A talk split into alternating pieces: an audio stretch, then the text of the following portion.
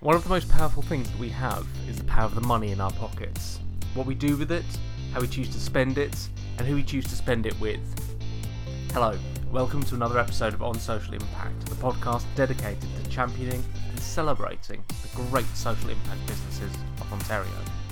I'm your host Neil, and this episode I'm so excited to bring you another guest who is using the power of his business to create a platform that will help other social impact leaders to find new markets and to create scale and to create new change in the world.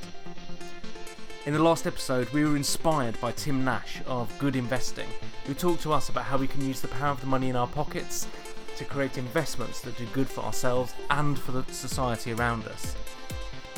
In this episode, you're going to meet another business leader who's going to help you to make your dollars go further and to do even more good in the world. So, as they say, on with the show. Uh, my name is uh, Rafiq Riyad, and uh, I organize the Buy Good Feel Good uh, Expo here in Toronto. Fantastic, and I mean, thank you so much for making the time to appear on on Social Impact. And I know that we're almost on top of the the expo at the Enercare Centre, so you must be really busy. How are the preparations going? They're going really well, actually. Uh, this will be our fifth edition, so uh, you hope that you learn from your past mistakes, and, and, we certainly do. So we're not making the same mistakes; we're definitely making new ones, which is exciting. but yeah, things are going really well. There's definitely much more uh, reception from both social enterprises, businesses, and the general public about the concept. Uh, we've been building this for the past three and a half years, and um, and we definitely feel now that there is a buzz about what we're doing, and we're super excited about that. Fantastic. That sounds really, really good. And I, mean, I think before we talk about the expo itself, um, can you introduce us to the Buy Good, Feel Good concept? What's the, the big idea behind it? So I'm not sure I would use big, but the idea behind it really is is to create a platform.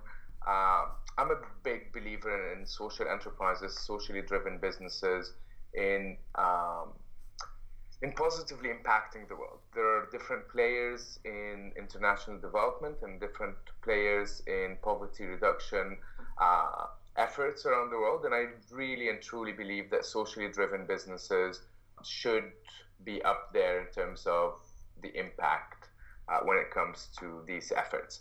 Uh, so the Buy Good Feel Good Expo, the idea behind it is to create a platform that is 100% dedicated to socially driven businesses, social enterprise, to uh, share their mission, to meet their prospective consumers, and to do business. Um, without us knowing what is out there in terms of possibilities and options, um, we're unable to support these businesses, and um, that's what the Buy Good Feel Good is all about. So it sounds like a real hub of opportunity of, of bringing people together to basically change issues in society. Absolutely, and, and it's amazing what we see happening at the expo. Not only the exhibiting businesses, our partners um, do uh, get engaged in business transactions with the public, and we have a B2B uh, component that I would uh, talk about in a minute.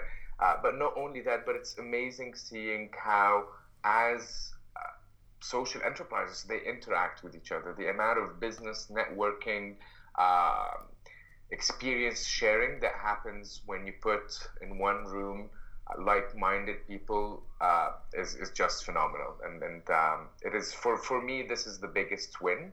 Um, having for four days 100 plus socially driven businesses uh, and after four days everyone comes out as friends and business partners and mentors and mentees. And uh, it's, it's really pretty amazing Fantastic. And certainly thinking back to some of the other episodes of this podcast, that theme of bringing people together and just talking to make stuff happen has come through really, really strongly from just about everyone I've spoken to. So this sounds like a, a brilliant way of, of doing that across business to business and business to consumer. Where did the idea come from in the very first place for you? So I'm originally from Egypt. I've always worked in the traditional international development space where I was involved in uh, poverty reduction programs and strategies uh, funded by uh, bilateral organizations. So, um, country to country type of uh, aid projects, if you'd like.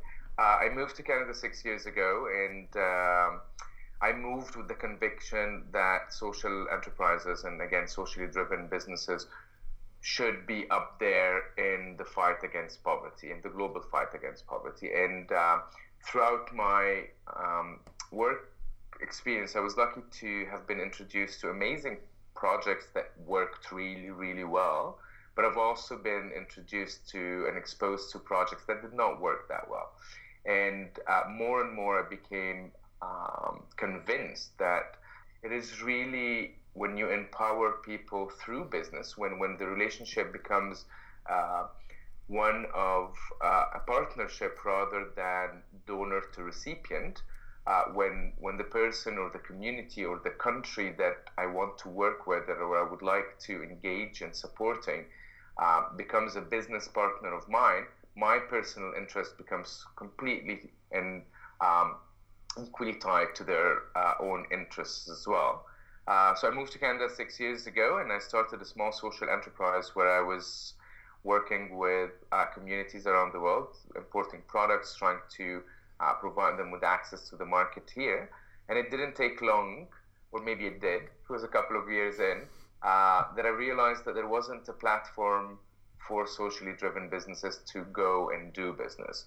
Um, all the events that I ended up going to in these first two years were events that I felt maybe attracted some of my target market, but were not 100% dedicated to what I was doing. So I was I would go to farmers markets, for example, or uh, just environmentally or green focused type of events. Uh, there wasn't a platform that was um, encompassing, uh, comprehensive for socially driven businesses, and um, and this is when I decided to uh, leave what I was doing as a social enterprise and uh, dedicate the time and effort in creating an environment for other social enterprises to thrive. Fantastic, and certainly, I mean, we, we see a lot about organisations who arise and, and come together to create digital spaces. So I really think it's wonderful that you're creating a physical space across across four days in the heart of Toronto. That's amazing.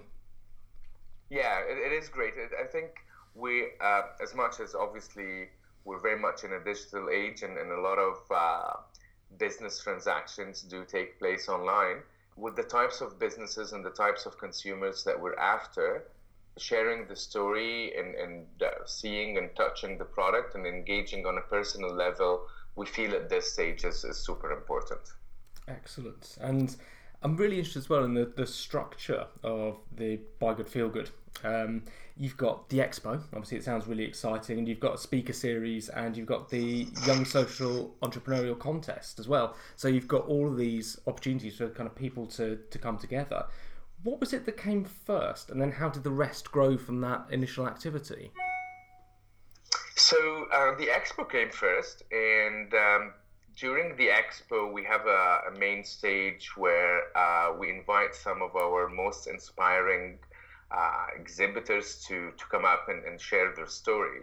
And I realized that year after year, we're growing in terms of uh, number of exhibitors, and we don't we don't have time to listen to all these stories. And these are stories that are not only inspiring, but they're powerful, and I would go to the extent of calling them life changing. And it was a shame that uh, there wasn't a platform for these entrepreneurs to share their stories with the general public. So after the expo, we moved to the speaker series and we decided to do periodical talks about social change, um, where we invite mostly uh, businesses from our community uh, to come and share their stories with the public. And these are free events, they're open to the public, and um, they're a lot of fun, uh, super inspiring.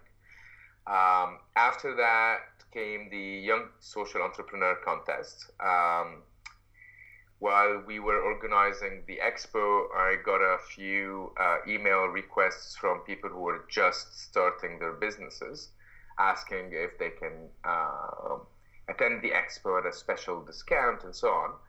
And it hit me that um, if we really want to cultivate that ecosystem of social entrepreneurship, youth led organizations uh, do require a lot of support in the first couple of years. And uh, not only in terms of exhibiting space, but in terms of mentorship in terms of uh, sharing of experience. So uh, we launched the Young Social Entrepreneur Contest, in which we invite youth led organizations to submit their business um, idea and create a video about what their impact is. We then put this out to the public for voting, and the winning organization becomes becomes one of us for a year. So they obviously come to the expo uh, complimentary, but throughout the year, if there's anything that we, through our contacts, our connections, can offer them, we do that for a year, and then we open up the, the contest again for another batch next year. Fantastic. And if, is this the first year that's run, or how many years have you had this?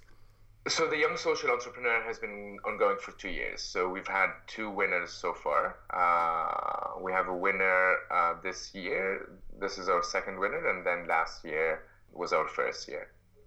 Brilliant. And I think again, it, just what you're saying about having that whole ecosystem and kind of life stage, different life stage of the businesses, and a trajectory for young people as well to kind of come into social impact businesses and then grow up and through with them as well is is really really important and that seems to be a theme that that's echoing. So i'm really excited for the expo and i'm really sorry i won't be able to make it this year.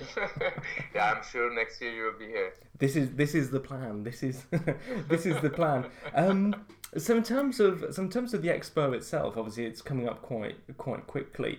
Um, can you talk to us a bit about the some of the companies who will be exhibiting and who will actually be coming through the doors on the the days it's open the type of companies that typically um, exhibit with us. So we have a very rigid selection criteria, and uh, we we have a personal interview with every new exhibitor that submits an application. We just want to make sure that the companies that are on the show floor really adhere to our values and are a good fit to our community. Uh, we typically work with fair trade certified uh, products. So these would either be fair trade certified foods, coffee, chocolate, sugar, uh, other types of commodities, or fair trade certified apparel, uh, home decor, and artisanal uh, products. We work a lot with um, companies, for example, that uh, have um, socially driven employment practices. There is a company, very small company, but super impactful, based out of Hamilton, Ontario, I believe uh, they they work in Haiti and, and they run an orphan prevention program uh, where um, for living parents that uh, seek to give their kids away for adoption, they employ them into that enterprise under the condition that they keep the kids wow. Uh, within the family homes. We have amazing stories all over um, we typically our exhibitors and i always say we because i feel our exhibitors and us are one.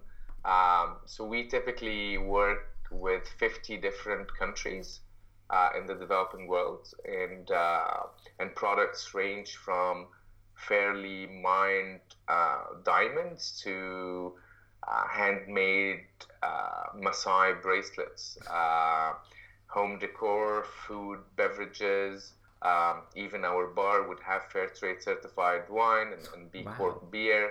Uh, we try to, uh, we really have a dream of an economy that is just and fair and equitable to all. And, uh, and we try, even if it's only for four days, to, um, to simulate that economy. That's amazing. That's completely taken my expectation of the expo to a whole new level.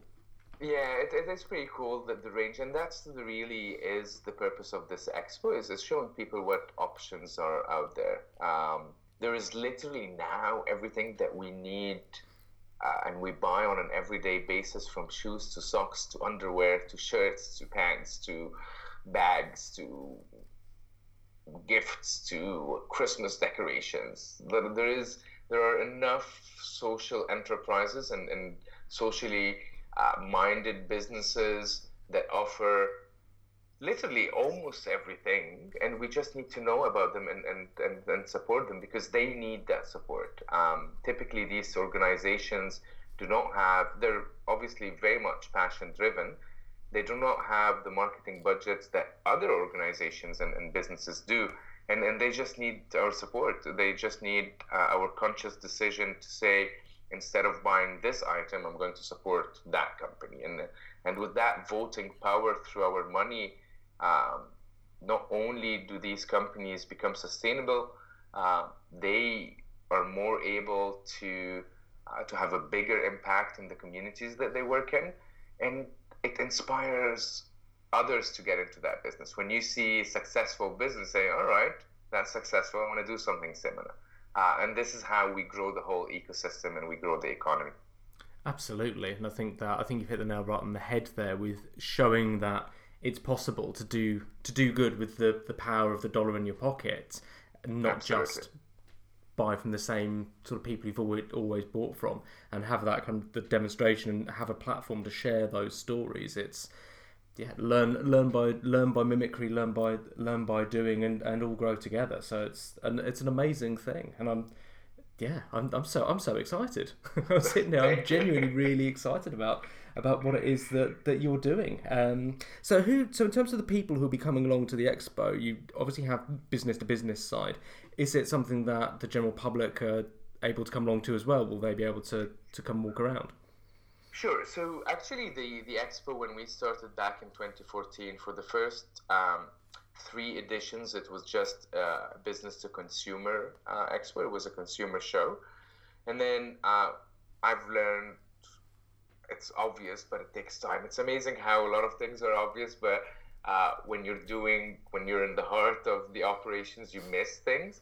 Uh, it is obvious that for these businesses, and again, our purpose is to support socially driven businesses, and for us to better support them uh, to become financially sustainable, they need orders. They need to get. Uh, they need to have business connections. Um, so last year uh, as part of our opening reception, uh, we invited a few buyers um, and we had a buyer's reception. It was super well received that we decided this year, um, in this edition next month, that we would have one full day uh, that is close to the public and just dedicated to uh, business development. So these are typically buyers who are looking to source ethically um, ethically sourced products into their stores, uh, and then go back to the weekend um, that is open to the public. So Friday is B2B only, uh, and then Saturday and Sunday are open to the public.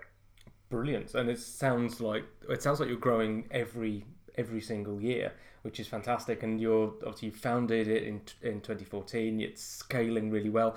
I mean, what are some of the things you've learned along the way that you could share with the listeners? What are the sort of things you wish you'd known when you started, and, and kind of what would you have done differently? I wish I've known that it takes time. I wish I've known that I needed to be a little bit more patient. Like I look back at the last three years, and uh, it was and still is stressful. And, and when people ask me, yeah, so why is it stressful this year? You've been doing this now for four times, and, and this is your fifth time. Uh, it is stressful because every year we add something new that causes stress. Like, is that going to work or not, kind of thing. Uh, so this year, the full day dedicated to buyers is what's stressing me. Okay. I'm no longer stressed about uh, the public coming in. I'm no longer stressed about managing the bar, or I'm no longer stressed about setups and so on. I think I've done them uh, enough times that I'm okay uh, with them, but it's the stuff that we add every year. Um, the lessons, um, basically, I think two things are super important that um, what we're doing here, we're building a movement, um, and there is nothing that is built. That, there is nothing that could be built just by one person. Sure. So uh, the power of partnerships is just enormous. Um, and then the second thing is that everything takes time, including the partnership. So um, I look back at when I first started, and, and I um, my first few emails that I sent to organizations that I wanted to partner with, and and I look at what kind of support and, and, and relationship I had with them back in 2014 versus what I have with them in 2018, and the difference is just huge. Uh, it takes time to build these relationships, and and um, everyone in this movement and everyone in this economy that we're trying to build is super passionate, super driven, but super busy and super stretched as well. Of course. So it takes time to find really, really meaningful synergies and, and to work on them. That makes that makes sense. And again, a number of people I've spoken to in the UK and in, in Canada have said about this this idea of being stretched and if only there was more support for businesses like us um, where they started with that absolute clarity of passion and vision and then all of the day-to-day things of running a business kind of get almost get in the way sometimes.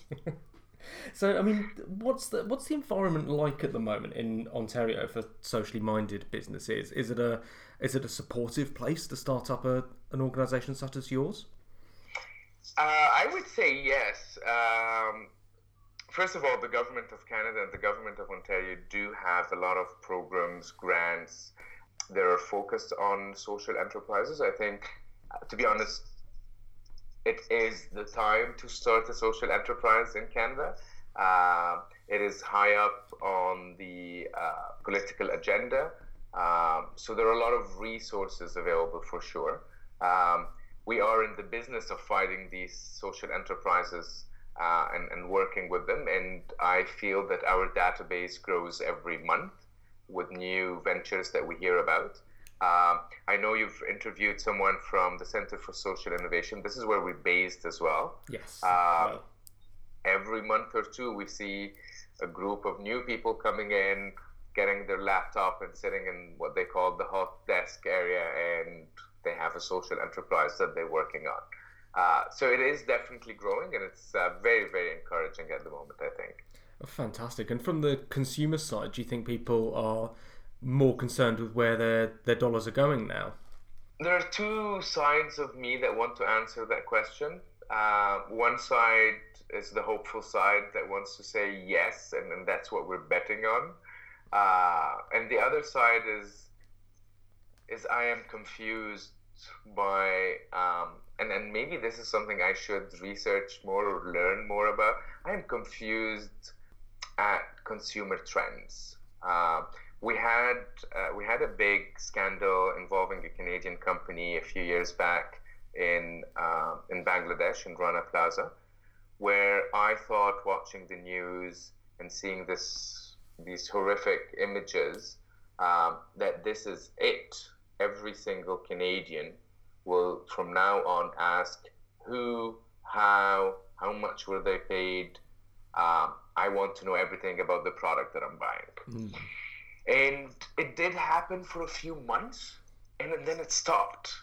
And I wonder why that happened. I wonder if that's a big PR machine that managed to to erase these memories from everyone's minds, or we as consumers we forget is it not as convenient to buy socially and ethically sourced products that it is to buy mainstream? Obviously that is a reason. Um, but to answer your question i think we see that in our consumer our open to the public days at the expo. Every year we get more people. Um, and we get people who are interested in asking questions in uh, people people who come to the Buy Good Feel Good Expo are typically not coming for a trade show deal. Like, oh, if you come to the trade show, you get it for 25% cheaper than when you get it on the high street kind of thing. Sure. Uh, so um, we're very hopeful. We see definitely um, larger and larger people coming out for the expo and for other events around the city and around the country. Uh, but there is definitely a lot of work that still needs to be done in this area.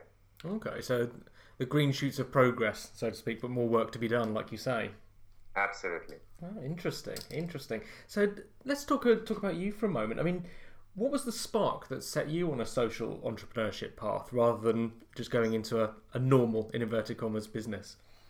I think I can trace it back to a school trip that I did when I was living in. Um, so I'm, I'm originally from Egypt and lived in uh, I uh, was raised in Egypt uh, most of my life, and uh, we went on a school trip at the age of 12 or 13 to a community that is responsible for collecting garbage from the city of Cairo. So that's a community of around 50,000 people, I think.